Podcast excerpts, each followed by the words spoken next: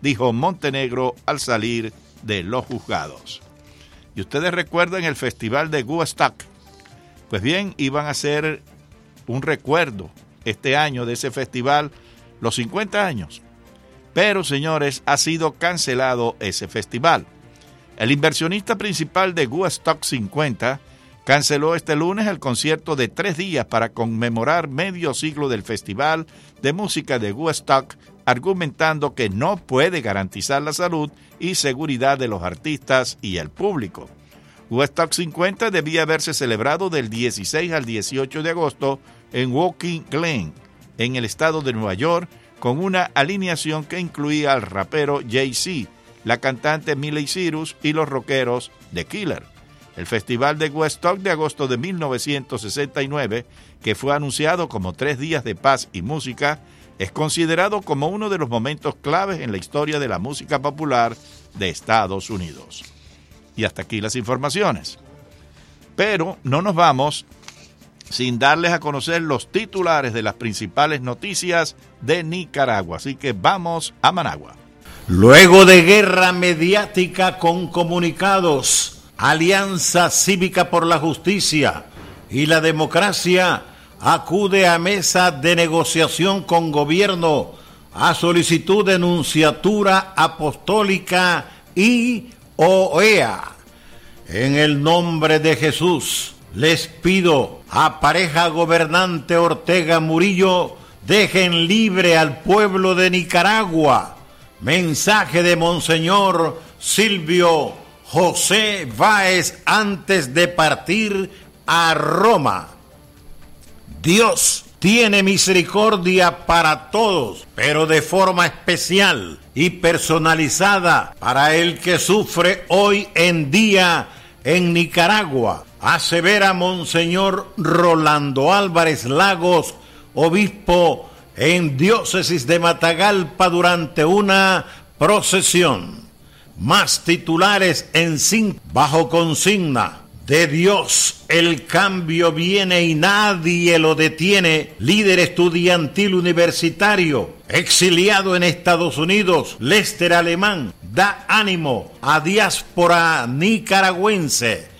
Tras fracasar manipulación a líderes de Iglesia Católica en Nicaragua, gobierno echa mano de la Iglesia protestante para hacer creer de su conversión al cristianismo. Más titulares, Anchan y COSEP sobre confiscación de gasolineras. El Estado de Derecho está secuestrado. Bien, hasta aquí las informaciones. 60 minutos y ya regresaremos con más información a su poderosa 670. Bien, señores, lunes 29 de abril. Vamos a continuar con nuestra programación y ahora Enrique Encinosa está preparado para presentarnos El Mundo al Día. A las 10 Venezuela es noticia con Manuel Corao y este servidor. A las 11 tendremos La Noche de la Eterna Juventud y a las 12 24 horas el primer servicio informativo de su poderosa 670. Freddy Corea en el control de estudios Humberto García como locutor.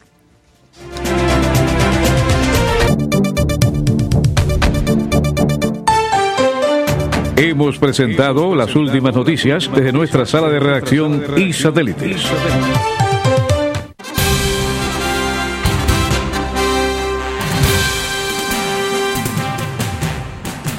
Cae la noche y llega a la poderosa 670 el periodista y más versátil de los historiadores de Cuba, Enrique Encinosa. Su valentía, tenacidad, así como la defensa de las ideas de libertad de los pueblos de América, hacen de él la diferencia en la radio de Miami. Ahora, ponga atención. Los invitados de Enrique ya están con nosotros y los temas a tratar esperamos que usted los debata junto a nuestra audiencia. Y ya con ustedes, su anfitrión, Enrique Encinosa.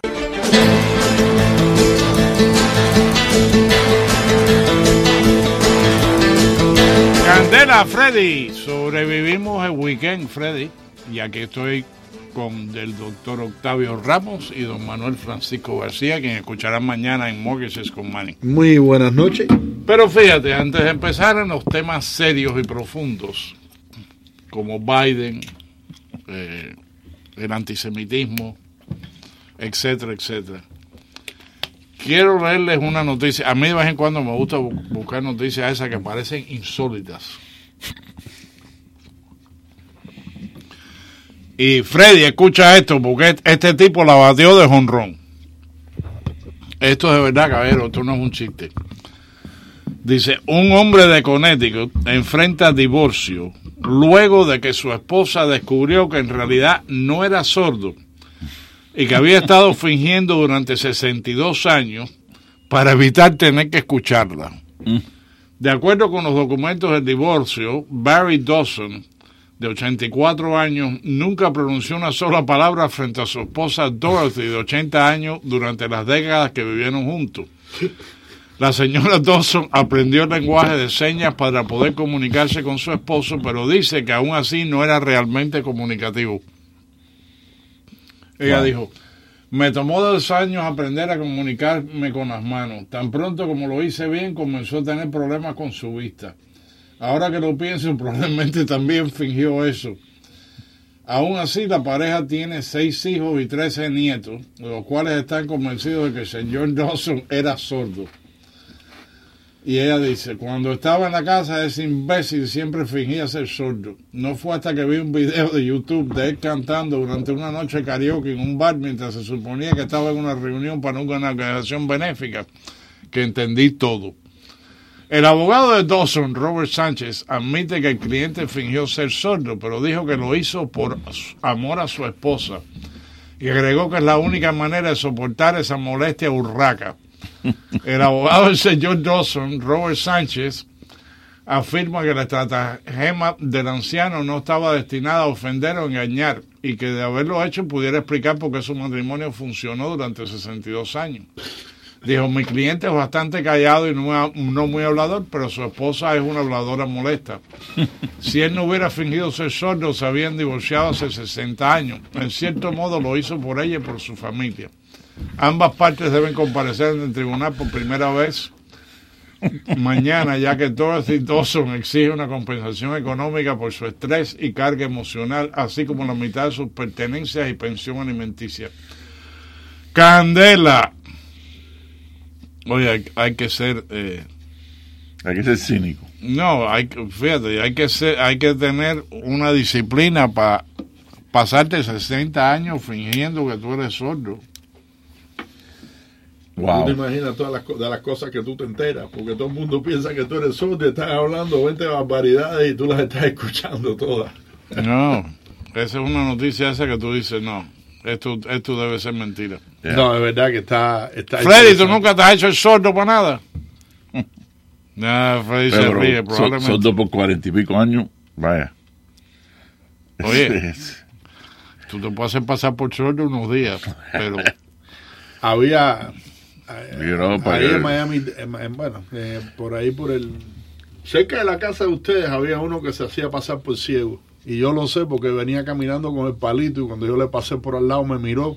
Y yo dije, este es un descarado. Y después alguien lo vi hablando y diciendo, ese se hace pasar por ciego, pero ese no es ciego. ¿no? Yo dije, no, no, sí. Me...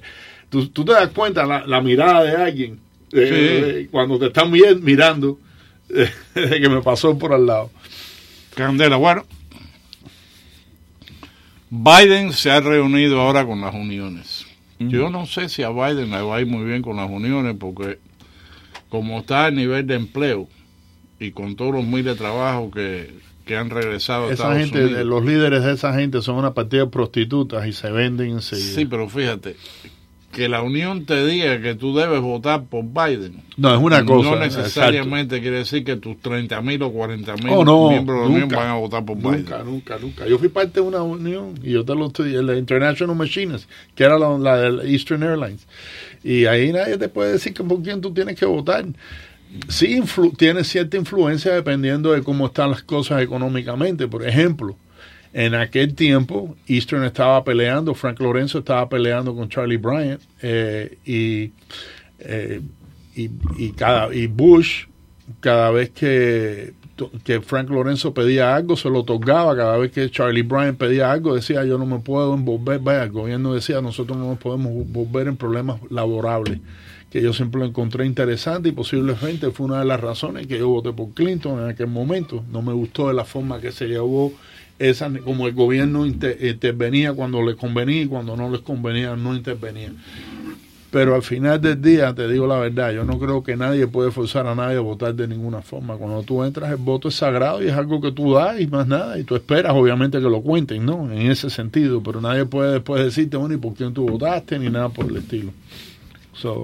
sí, pero mira, las uniones, uniones son muchas y tienen muchos diferentes criterios. el hecho que él esté, o como hizo hoy, frente a una, una unión específica, no necesaria significa que todas las uniones lo van a apoyar a él. Y una cosa que él dijo, yo vi una porción de la charla que, me vino como un... Tú sabes que Biden no es una persona que tenga, que tiene facilidad ni agilidad mental para llevar un discurso como lo lleva Trump.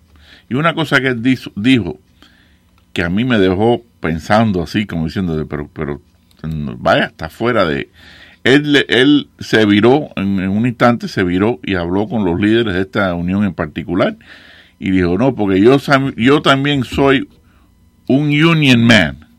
Es decir, que él es una persona de unión que fue de, o, es o fue de parte, y yo me puse a pensar, ¿cuándo? Este, hombre lleva cuarenta y pico de años en la política. ¿De dónde? Antes de eso, creo que estuvo en el ejército. Eh, que cuando, cuando este hombre ha sido es una tremenda es un tremendo punto que tú estás haciendo eh, cuando este hombre porque si tú me dices a mí man y tú estuviste alguna vez en una unión mira yo fui shop steward yo te puedo decir en el año estuve en hasta, hasta el 97 fui shop steward del International Machines Union y te puedo decir y te puedo hablar yo creo que no vaya puede que mucha gente sepa más pero puedo hablar bastante porque estuve adentro de una unión desde el 85 más o menos hasta el 97 pero es verdad lo que tú dices. ¿Cuándo demonios ese hombre ha estado en la unión? Ahora, que diga, yo siempre he apoyado las uniones. Ok, bueno, se te puede aceptar que, tome, que, hagas ese, ese, esa alegación. Pero efectivamente, si él estuvo en el gobierno, que yo sepa, los congresistas no tienen unión, aunque puede que sea la unión más fuerte que puede existir, no, sé. ¿Qué, cómo va a ser un, qué, unión? ¿De qué? Vaya, tendrán quizás una una organización de fraternidad, algo parecido, pero de ser, de, ser unión. No, no, eso no, lo dicen en términos genéricos. Yo estoy a favor de las uniones, ese tipo Y Enrique, perdóname, pero Enrique ha, hecho un punto, un punto muy válido. Eh, si, si, los trabajos siguen llegando, eh, tuvimos un, un crecimiento de 3.2 mucho más alto de lo que se esperaba en esta... El nivel de desempleo estaba más eh. bajo que estaba en los años 60 o 70. Yo como líder de la Unión, la pregunta que, me, que, que, le haría al ex vicepresidente es, bueno, ¿qué puedes darnos tú en este momento basado en los empleos que ya Trump no nos esté dando? Porque Trump, la verdad, que las promesas que ha llevado a cabo, que es crear más empleo en los Estados Unidos, lo está haciendo la, la renegociación de NAFTA ayuda a los unionizados en este país. Eso es un hecho, que es un, un tratado mucho más compensativo a lo que es, eh, bueno, haciendo un balance mucho más, eh, eh, eh, ¿cómo se llama? ¿Cómo se dice fair? justo. Justo. ¿Cómo se llama?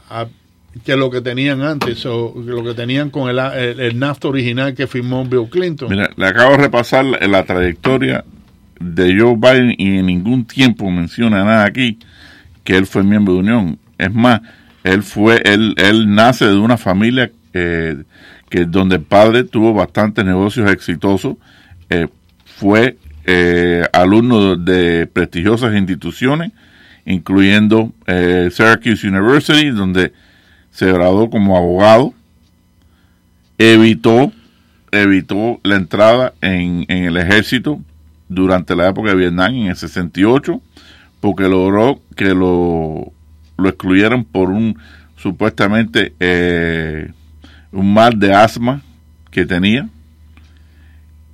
y entonces entró en la política a poco tiempo. Así que se graduó de la escuela ley en el 68 y ya en el 73 era miembro del Congreso. Así, que, ¿dónde? En el 73, en cinco años. En cinco, años, bueno, pues fue abogado. Yo, que, que yo sé, por los abogados no tienen unión. Eso es una cosa ridícula. Eh, entonces, él hoy se llenó la boca para decir, no, yo, I'm a union man. Que, pero, pero será descarado.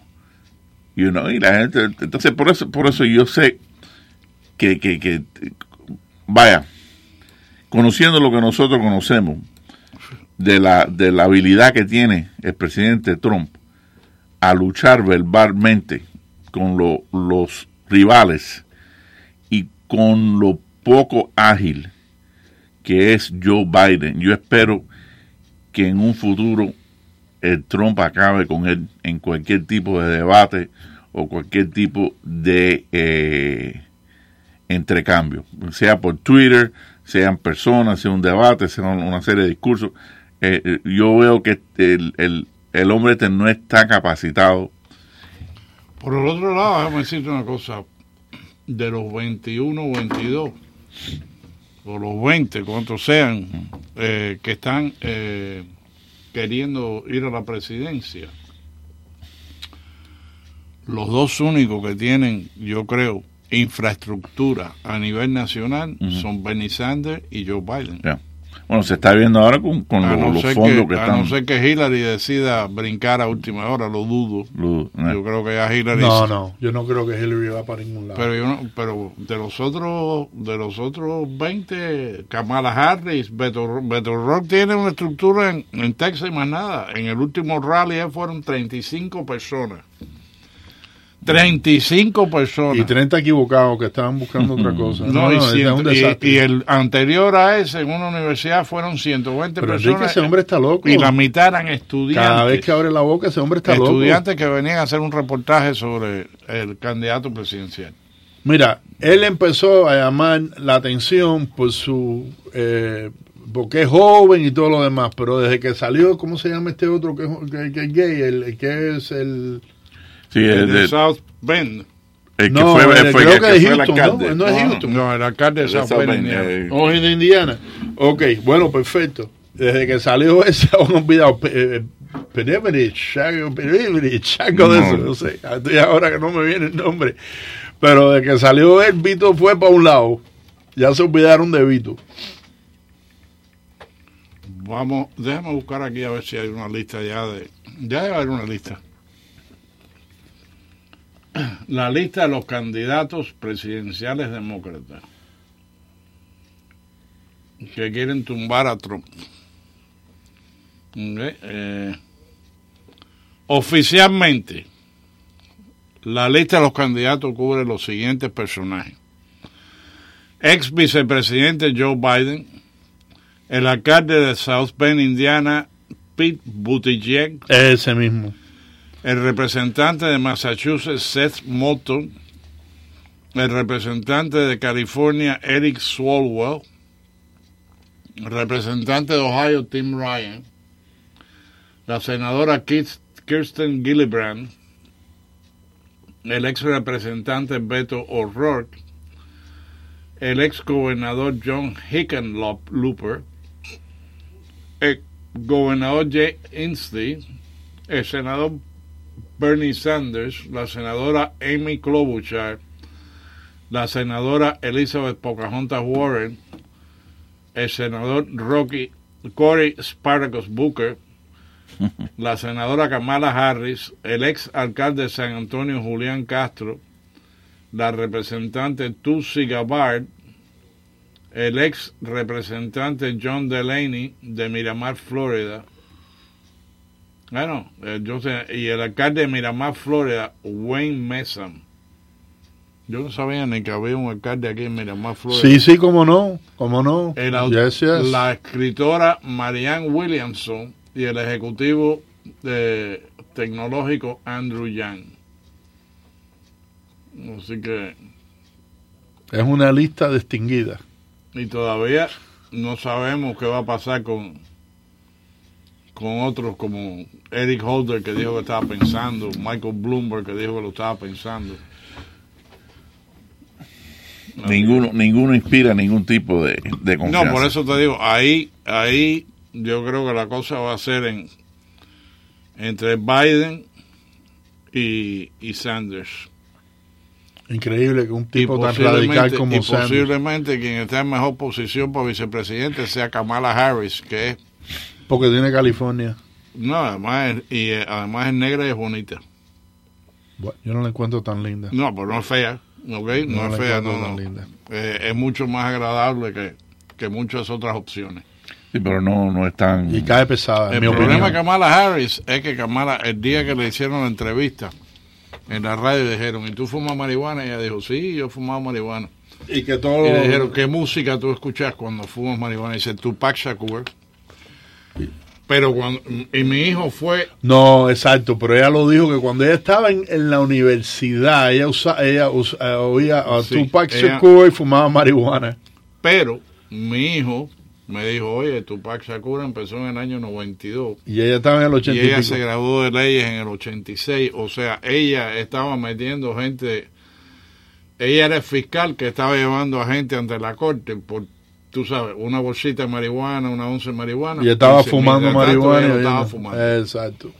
Así que eso, y, fue supuestamente una fiscal bastante fuerte. No, y hay otra cosa, porque Sanders ha tomado una posición con los eh, presos que deben votar, que yo creo que eso es ridículo, porque yo creo que cuando una persona pierde su derecho de estar libre, también debe perder sus derechos por muchas otras cosas, incluyendo el derecho de votar cuyo se lo deben restituir una vez que ya salga y haya cumplido con su tiempo. Yo creo que eso es lo que siempre se ha hecho. Como Charlie Manson, bueno, ya Manson. Exactamente. Jeffrey Dahmer. Bueno, estábamos hablando, le sacaron en cara, bueno, y el tipo, y una, el, no hay una, el, que, el, de, el muchacho que mató a la gente en, en Boston, en, Boston. Sí, ese. Sí. Ok, y yo la, pregunta que tengo es, ah, entonces tú le vas a dar el derecho a votar a esa persona cuando esa persona le ha negado el derecho a una serie de gente que no tenían infelices personas que estaban disfrutando de lo que era la carrera en el maratón ese. y que ha sido que ha sido enjuiciado por ser enemigo de los Estados Unidos. Y Kamala Harris tomó la misma posición.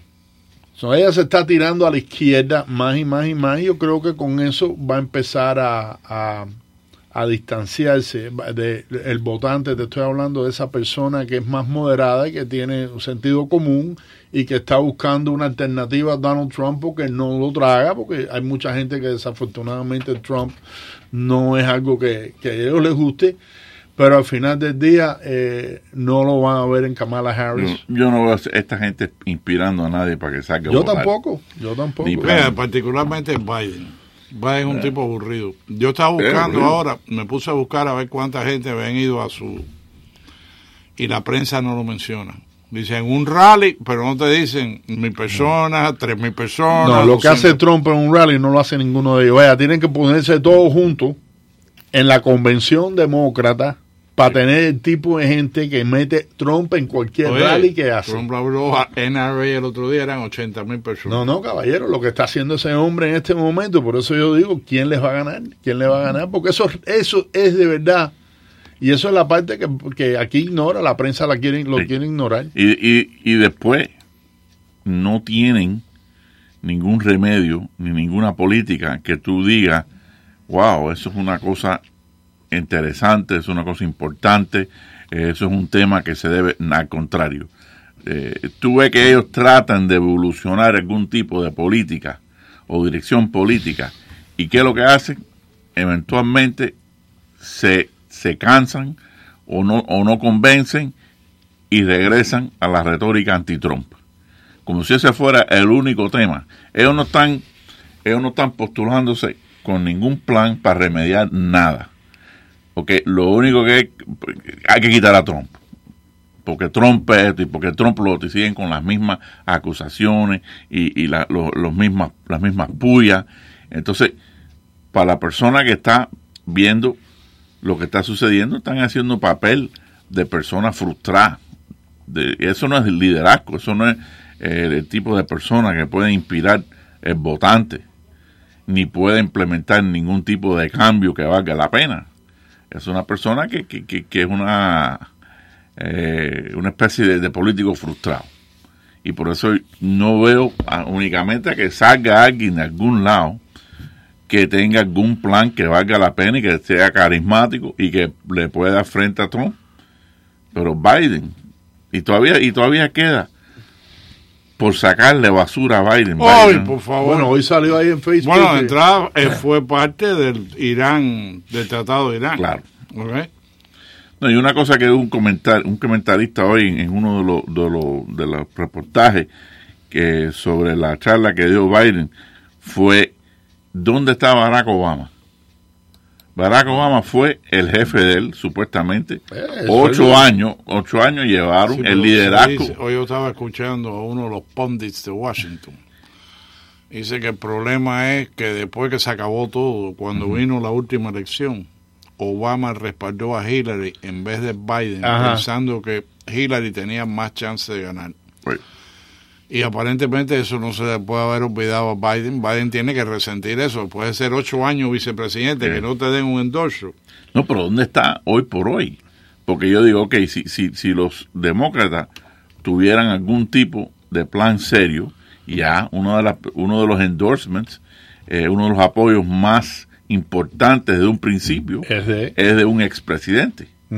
Pero una cosa interesante, si uno hace memoria qué tipo de trayectoria ha tenido Barack Obama en buscarle votos y lograrles elecciones a cualquier político demócrata. Ninguno, él no ha tenido éxito. No, no, se ha perdido. Al, contrario. ellos perdieron más house seats. Eh, al contrario, lo que, lo que Obama siempre apoyaba, perdían. Obama ha sido bueno para Obama, pero no para su partido. No, sí, como, como, como, como principal de su, de su campaña y político, sí, eh, él, él tiene cierto apío, cierto, eh, él atrae ciertas personas, es un tipo, se expresa muy bien, es elegante, es un, obviamente una persona de color. Como un lobo. You know, él, él, tiene buena presencia, vamos a no negarle eso, pero se suponga que el primer endorsement, el primer apoyo que debe tener Joe Biden al anunciar su candidatura oficialmente es de que era jefe de él. Y, y, por qué no está presente Barack Obama en esta situación? Bueno, yo lo que oí, hablando de lo que dijo Enrique, hoy yo vi que sí, que, Obama supuestamente no fue que no lo apoyara, fue que lo trató de convencer a que no se tirara. Y que dejaran que Hillary tomara su tiempo. Yo entiendo en las otras elecciones, estas elecciones pasadas, Okay, el papel de Biden nunca fue bien definido ni por el partido, ni por él, ni por nadie. ¿Te acuerdas que había fallecido el hijo y él estaba un poco traumatizado, como es lógico?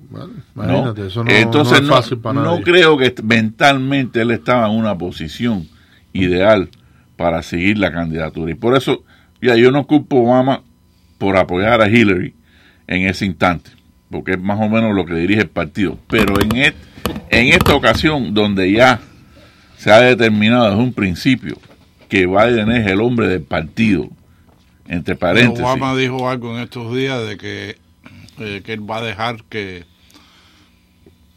que entre ellos decidan quién es el, que el público decida, como diciendo que no voy a apoyar a nadie.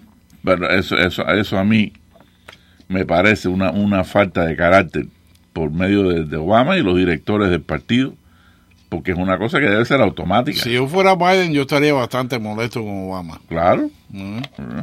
Oye, ve acá. Es igual que tú ahora cumples no sé qué Porque, oye, Biden fue un lacayo de Obama. Todo lo que Obama decía, decía que sí, que no había problema. No, no, por supuesto. Eh, y supuestamente, según todos los rumores, etcétera, se llevaban de lo más bien. personalmente son buenos amigos. No sé, encuentro eso un poco únicamente que los directores del partido de alguna forma creen, piensan que el apoyo de Obama no conviene. Porque quizás lo amarren, amarren a Biden con los fracasos oh, de la política de Obama. Eso viene a ser parte de esa, de esa...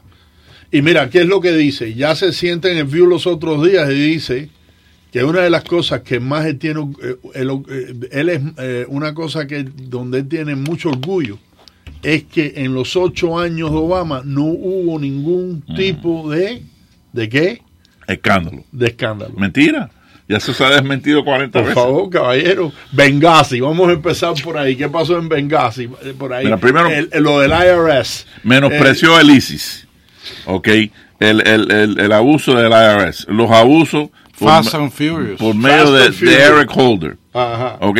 Los fracazos en, en, en los tiroteos de esto, el, Black Lives Matter y toda esa serie de cosas, donde se creó el ambiente antipoliciaco que hasta el día de hoy no, no tiene justificación. La paleta, la paleta con 100 millones que le dio, que le mandó a... El, el dinero, el fracasísimo eh, trato con Irán, que le aflojó un sinfín de dinero. Por favor, es, es que no, no, no. No, y lo que queda por que salir, porque todavía yo de verdad pienso que aquí cuando terminemos con este problemita de cómo fue que empezó la, la, la, investigación de Trump con el lío de Rusia, que todavía no se acaba, porque si, si ustedes vieron los programas de las noticias ayer, es todo el Russian Collusion y, el, y ¿Cómo se llama? Oye, Rosenstein renunció hoy. Hoy sí, no, no, íbamos a, yo iba a sacar eso. Renunció, el último día es el 12. Pero fíjate que Rosenstein el otro día empezó a echar para adelante a Obama. No, no sabía nada. Eh, no me acuerdo ahora qué fue lo que dijo. Pero dijo algo como el equivalente de que sí, Obama había estado espiando contra el Partido Republicano, etcétera, etcétera. Porque Rosenstein ahora se aconsejó y dijo, uh, ahora viene el contragolpe. ¿Ok? Y va a venir para arriba de mí, déjame empezar a limpiarme desde ahora.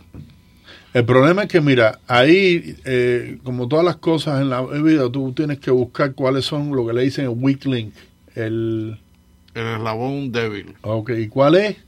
Eh, Lisa Page. Vamos a empezar por ahí. Lisa Page es una mujer joven, una abogada, que estuvo en ese departamento y fue la que tuvo los textos con su novio, con, el, con Peter Strzok.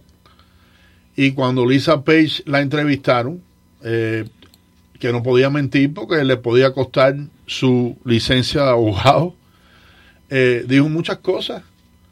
Y una de las cosas que dijo fue que la, la, el gobierno, el gobierno, la administración de Obama estuvo muy metida en todas las investigaciones de ellos y eso, eso es un nono. Supuestamente tú no puedes hacer eso.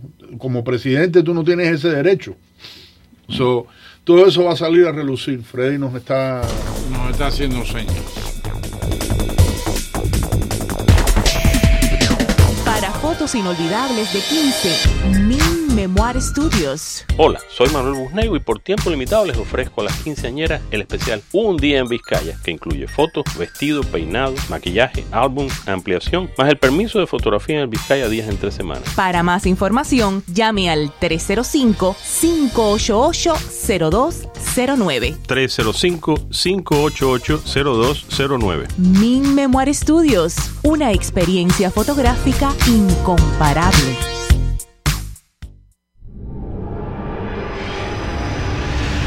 ¿Qué tal amigas, amigos de la poderosa 670 y cadena azul 1550? Les habla Eduardo Alemán. Quiero recordarles que de lunes a viernes estamos trabajando en actualidad mundial. Desde las 5 y hasta las 8 de la mañana tenemos una cita, ustedes y nosotros, para amanecer bien informados. Los esperamos, los esperamos, los esperamos. Impresos. Colorama. Tarjetas. Colorama. Papelería. Colorama. Revistas. Colorama. Libros. Colorama. Pósters. Colorama. Todo lo que necesiten impresos de primera calidad lo encontrará en Colorama, 3215 Northwest de la calle 7. Colorama. Teléfono 305-541-0322. 541-0322. Colorama, más de 38 años de experiencia. Colorama. Colorama. Colorama. ¿Sabía usted que 97% de la población no está contenta con la apariencia de sus dientes? Una de las razones más frecuentes por la que las personas visitan los centros dentales Otero es porque a través de la cosmetología dental, nosotros, dentistas especializados, podemos mejorar la forma, el color y la apariencia de su sonrisa. Visite nuestros centros dentales y disfrute de la sonrisa que siempre ha deseado, la sonrisa Otero. Los centros dentales Otero cuentan con seis localidades en el sur de la Florida. Estamos aquí para servirle en todas sus necesidades dentales. Llame hoy y confíe su salud dental a los centros dentales Otero 305-442-8866. 305-442-8866. This is WWFE. 670 AM, Miami.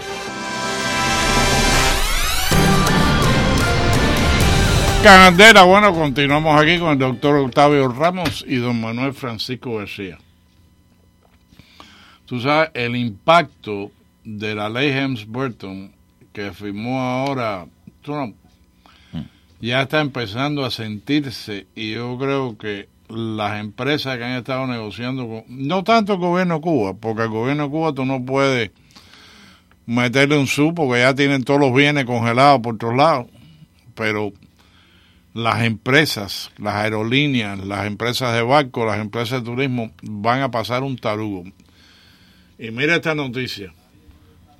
Dice, una familia cubana descendiente de Rafael Lucas Sánchez Hill, van a reclamar una compensación adecuada por la explotación de hoteles en un terreno de 40.000 hectáreas al norte de Holguín, el cual le fue expropiado a su antepasado una vez tuvo que abandonar la isla.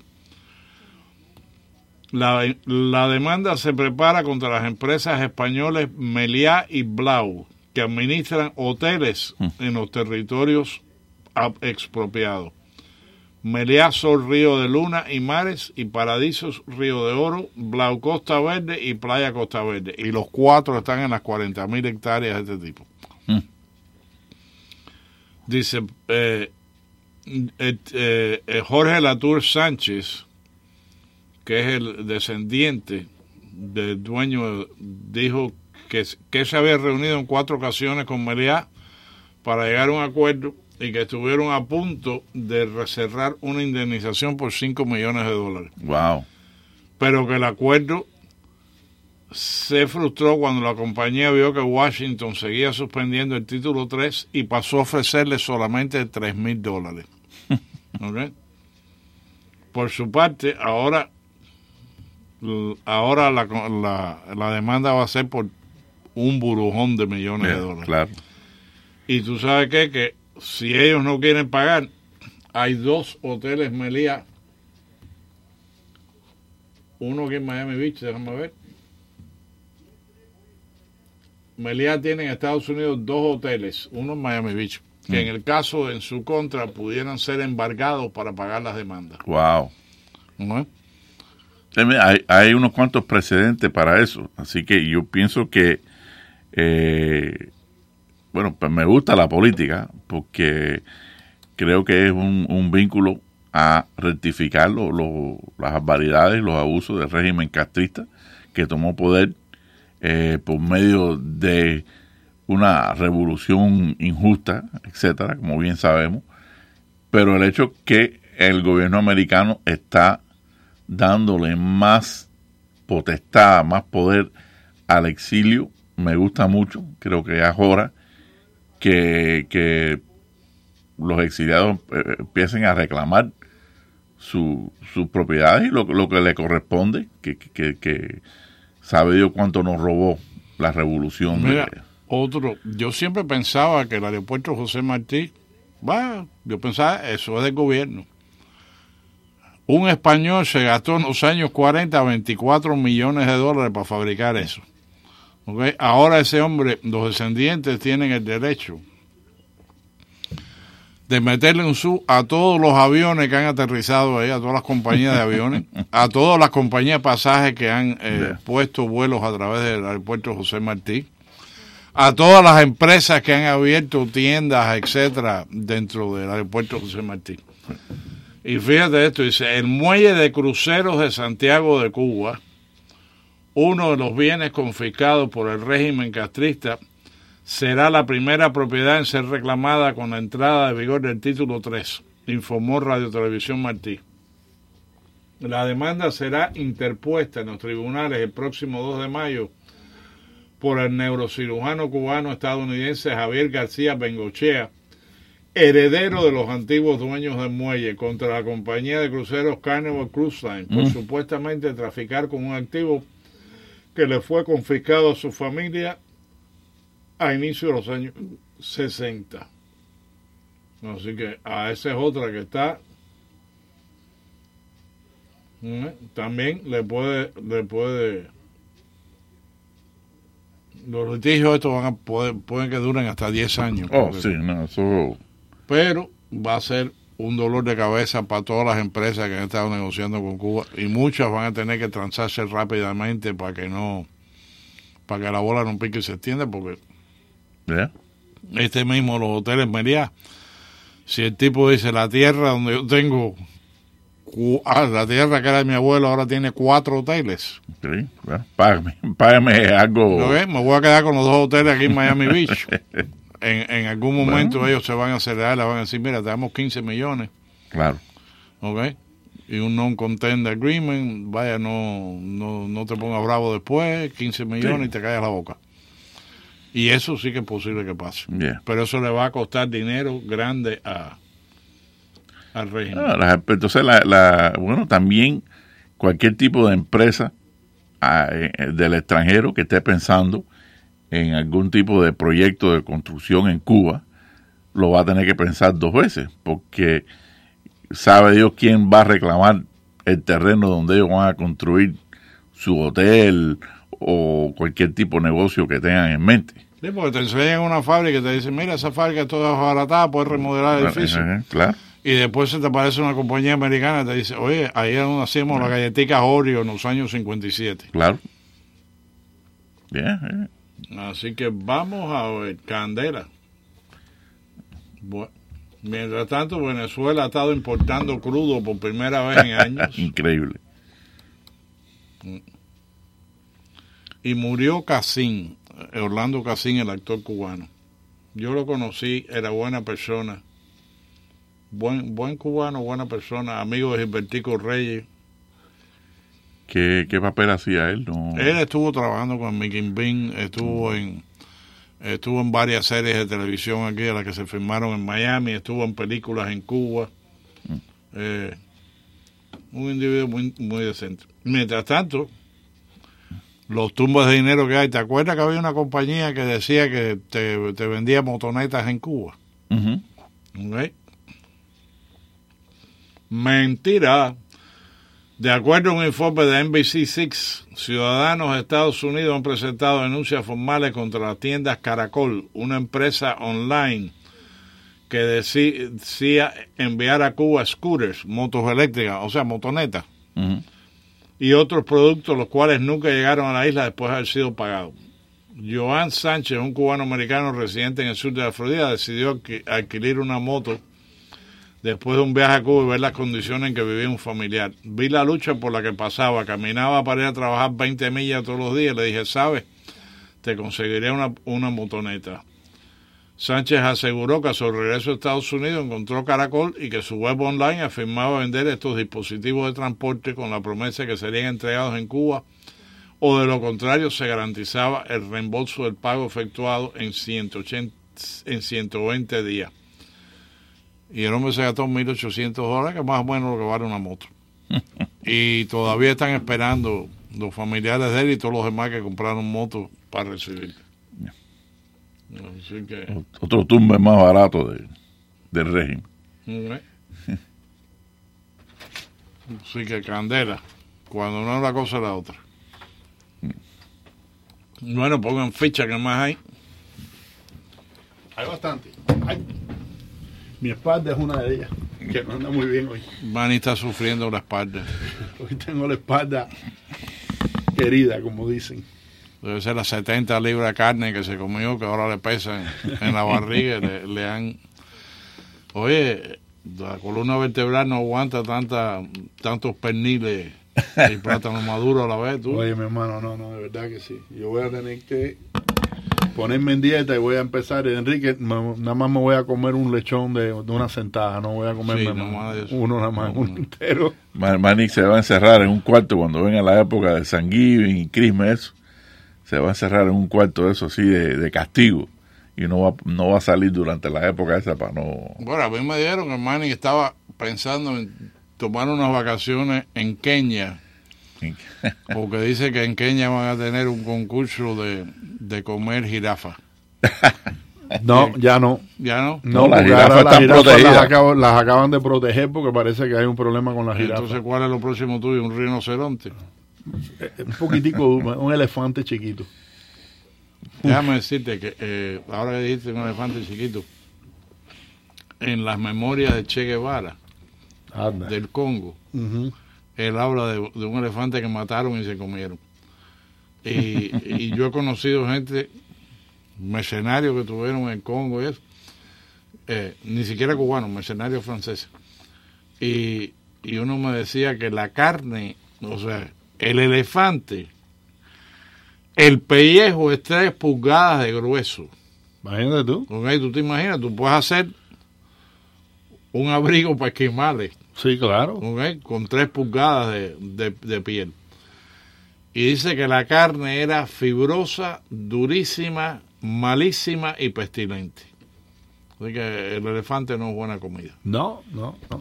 Vete, si te vas a ir, vete después que búsquete una ballena. Una ballena. Una ballena, pero no muy grande. Un, un, orca. Una, de esas que pesa tres o cuatro. el orca no es una ballena, eso es un delfín, ¿no? El, orca es familia del delfín. No, una ballenita que pese un par de toneladas, ya con eso. Con eso y plátano maduro ya tú resuelves. Bueno, ahora yo le voy a hacer esta pregunta porque Romney sigue tirando puya. ¿Qué, ¿Qué, va a hacer Romney? Romney no se está dando cuenta de que él se está eh, él no se está engraciando eh, eh, con, los votantes republicanos, que si no los está ayuntando más y más y más. Fíjate, yo creo que el problema, el problema de Romney es que Romney está igual que Hillary en un nivel de eso de denial, de cómo es que yo he perdido, cómo es que yo no he logrado, cómo es que como, o sea, y él mira a Trump como un ente inferior y él quiere, a mí no se sorprendería que Romney anuncie que va en una primaria contra Trump. Yo lo dudo, yo creo que al final alguien le va a decir, oye papá, si tú haces eso, te van a desbaratar. Pero fíjate que hoy regresó al Senado, el tipo es mal agradecido porque Trump le ha dado cantidad de ayuda y él nada más que hace criticar a Trump y fajarse con Trump. ¿Tú sabes el fallo más grande que está cometiendo el hombre este? que Romney todavía luce bien. Es un hombre que si tú lo puedes... ¿Qué edad tendrá Romney ahora? Yo creo que él es mayor que Trump, yo creo, ¿no? Aunque mm. luce, yo creo que luce hasta mejor que Trump. Está más o menos. Pero está. Pero Romney con, fácil, fácilmente pudiera hacer una candidatura en el 2024. Eh, y, Fíjate, yo no lo creo. Mira, déjame decirte por qué. Romney es mormón, ¿ok? y aunque a ti y a mí no nos parezca nada importante, para todo el Bible Belt ese eh, de, Tallahassee y todo el Bible Belt de Ohio, que son cristianos, protestantes y bautistas, no tragan a los mormones. Y eso yo lo vi en el ejército. Cuando yo estaba en entrenamiento básico, de 800 en mi batallón, 400 eran mormones y había conflicto, porque los mormones son diferentes a, al cristiano al cristiano regular, vaya, pero eh. más o menos la misma edad que tiene Trump. Sí, más o menos, ¿no? Entonces, el, el, mormón es dueño del estado de Utah. En Utah, para tú llegar, llegar a cualquier lado, tiene que ser mormón. ¿Eh? Eh, pero fuera de Utah, los mormones no son muy queridos. Yo no, yo no sé, yo no sé Enrique, pero eh, yo, yo no sé si eh, a Romney, aunque sea mormón, eh, él no es una persona que se ha destacado por su principio vaya, religioso. Siempre ha sido eh, por los, los, logros que tuvo cuando fue gobernador, etcétera. Entonces, yo no sé si lo van a, pintar de esa forma. Ahora, sí te voy a decir esto. Eh, yo creo que sería para él un gran error tirarse contra Trump en este momento. Primero, Trump va a acabar con él y va a enseñarlo muy débil. So, no, Rodney creo que este, él tira sus puyas políticamente para librarse de sus frustraciones, pero no creo eh, que él tenga eh, en mente serio una, una seria contienda de, política, porque no ya él tuvo su, su época y, y, fracasó, no, no pudo derrotar a Barack Obama y, salió, se, veía como un tipo débil, sin, sin, ¿cómo se dice? Sin enlaces con la con el público en general. ¿Te acuerdas el, comentario ese que lo derrotó? Donde él dice que él estaba excluyendo ya un grupo de votantes, como dice, no, ellos no, nunca van a votar por mí porque yo soy blanco y soy esto. Entonces, eh, y se grabó clandestinamente y salió público. Y a mí me parece que ya la imagen de él sufrió mucho por eso y eventualmente perdió la, la contienda presidencial.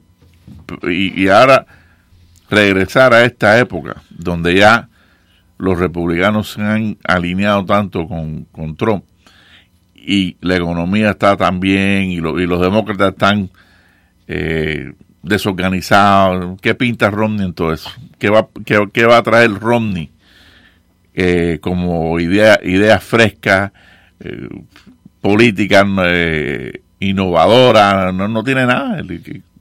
Vaya, él es una persona conservador. Lo que se va a vender como más moderado. El demócrata moderado, no el izquierdista radical, pero sin embargo, él fue vicepresidente de un super izquierdista y nunca se quejó.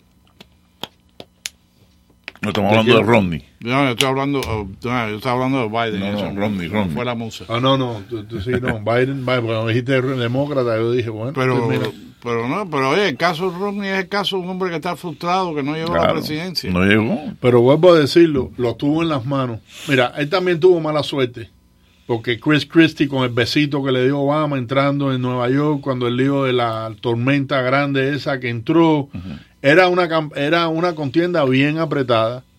Pero Romney también falló, caballero. El último debate, vuelvo a decirlo, era en Foreign Policy, en Sí, ese, era ese, es el tema más débil que tenía, que tuvo oh, Obama. Acababa de pasar eh, Benghazi. ¿Qué más tú quieres? Acababa de pasar. Es para que Romney hubiera limpiado el piso con él.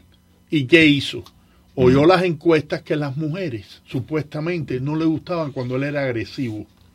Y entonces se, se portó como una dama, como Barack Obama lo dejó escaparse con todas las mentiras que metió de Benghazi, porque eso fue un fracaso completo y fue una payasada. Si ustedes leyeron y saben lo que pasó en Benghazi, con lo que fue el estudio después, los tres chiflados hubieran tenido más éxito que lo que hicieron esa gente. Porque eso fue una ridiculez.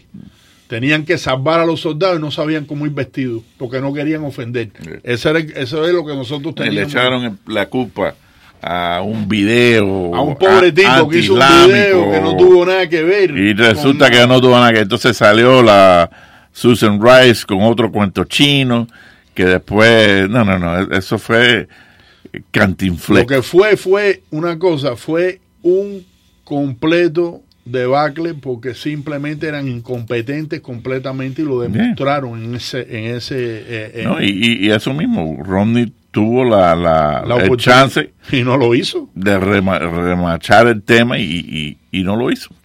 Eso como el boxeador que dice, oye, yo estoy bastante adelante, no, no tengo que ir, ah, yo voy a, a lo, a, deja, que, y deja que, lo, deja que los jueces me, me den la victoria, los jueces dan un empate o peor. él no estaba adelante nada, él estaba, él estaba bien detrás de Obama. Eh, no, no, no sé, en aquel momento no se veía tan atrás. Se veía que iba a ser mucho más cerca de lo que fue. Pero mira, en, en, un debate, si tú tienes un, presidente que, que, obviamente ya ha, ha, pasado sus primeros cuatro años, está aspirando a un segundo term, y tú eres el opositor, tú tienes que aprovechar de todos los fracasos ¿ok? y todos los malpasos de, de la administración que está en el poder. Esa es la táctica normal. De eso, vaya, esa es la fórmula para ganar. ¿ok? Tú como candidato nuevo en sí no tienes trayectoria como presidente porque tú no, fuiste presidente. Así que tú puedes entrar con unas ideas nuevas y a la misma vez desprestigiar el, actual presidente con sus propios fracasos y faltas, etcétera. Entonces, Romney no lo supo hacer por, por razones que uno no entiende, pues, pues, porque en, en, en, el, en la arena política eso es lo que se espera y eso, y eso es permitido, ¿no? Tú no estás haciendo nada indebido ni estás violando ninguna tradición. Al contrario, tú, de, eso se trata el entrecambio entre candidato nuevo y presidente actual. Y a la misma vez, el presidente actual puede utilizar sus logros en contra del candidato nuevo. Y, y, por alguna razón, Romney no aprovechó de, de las oportunidades que tuvo para enseñar la debilidad que tenía la presidencia de Obama. Y, perdió, perdió, vaya, eh, como debía perder, porque no, no utilizó la táctica que, tenía que utilizar. Bueno, vamos a... no ha venido nadie todavía por aquí para... Ahorita. Mm. Me enteré que me dijeron que Gustavo Marín, quien fue mi compañero de Abdala, eh, va a postularse el año que viene para congresista por el distrito 26. Ah, ese es el nuestro. Yo personalmente les digo que, que yo votaría por un asesino en serie antes de votar por él. ¿Ok? ¿Por quién? Por Gustavo Marín, que fue compañero mío de Abdala. Yo votaría por, por cualquier, por un homeless un homeless analfabeto, yo votaría por un homeless analfabeto antes de votar por Gustavo Marín. Sí, lo digo con toda, a plena conciencia. Esa es mi opinión personal, no tiene nada que ver con esta empresa, pero yo no lo quiero ver ni en el Senado, ni en el Congreso, ni en un cargo político, porque lo conocí por 10 años. Así que, bueno, ahora, ahora cuando regresemos, vamos a abrir las líneas después y vamos a ver qué más pasa. Y ahí viene, ahí oigo a Humberto que viene por el pasillo ahí. Humbertico. Así que, bueno, oye, no te quedes parado en la puerta. Está en el teléfono. Ahí viene, ahí viene Freddy, creo. Ahí viene Freddy. Alguien viene, alguien viene a darte break. Ahí viene. Freddy Corea. Candela.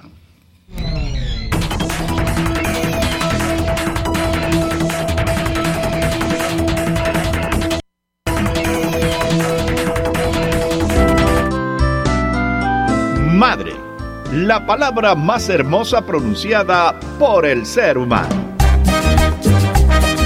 A ella, la poderosa 670 y cadena azul 1550 le han preparado la gran fiesta del año. Aquí no se escatimó esfuerzo alguno en invitar a los artistas más prestigiosos de Miami. Por tan solo 30 dólares tendrás el almuerzo como siempre espectacular. De los premios ni hablar. Serán numerosos y de mucha utilidad para el hogar, incluyendo un televisor de 32 pulgadas. El estacionamiento completamente gratis y el ambiente, el mejor de la ciudad. Fiesta Palax de la 107 y Flagler. Sorprende a mamá y aprovecha esta fiesta para demostrarle cuánto la quieres. Invítala el próximo 11 de mayo y que ella cante y baile a partir de las 11 de la mañana. Recuerda, 11 de mayo. Llama ya al 305-541-3300. 305-541-3300. Recuerda que para el mundo eres una madre pero para tu familia eres el mundo.